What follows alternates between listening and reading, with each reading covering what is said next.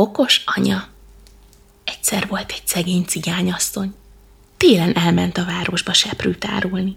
Volt két kisgyermeke, nem hagyhatta a sátorputriban, tehát magával vitte. Eladta seprűjét, és ment hazafelé. Hát a hólepte mezőn egy farkas idamodik neki, mondta az asszony a gyermekeknek. Most aztán kihácsatok, ahogy csak bírtok. Farkashúst! Farkashúst!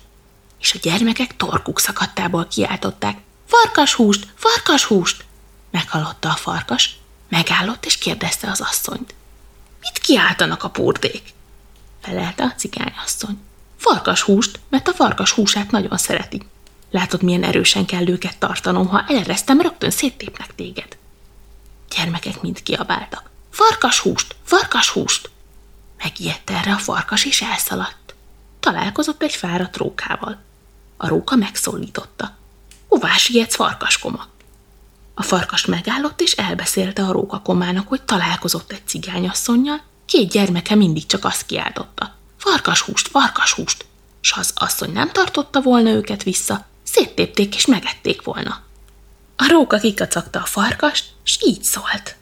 Mégis csak ostoba golyhó vagy, te farkaskoma, hogy a kis gyermekek is megszalajtanak téged. Én fáradt vagyok, s nem térhetek vissza veled, de tudod mit?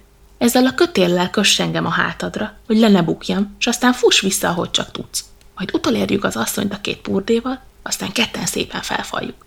Hátára kötötte tehát a farkas a rókát, és az asszony után szaladt. Amint az asszony meglátta őket, oda kiáltott.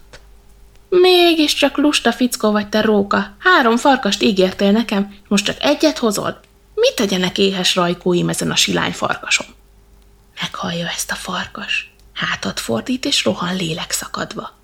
A róka lecsúszik a farkas hátáról, nem bírja hamar feloldani a kötelet, és szétzúzódik a köveken.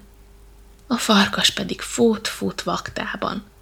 Belebukik egy mély gödörbe, és kitöri a nyakát.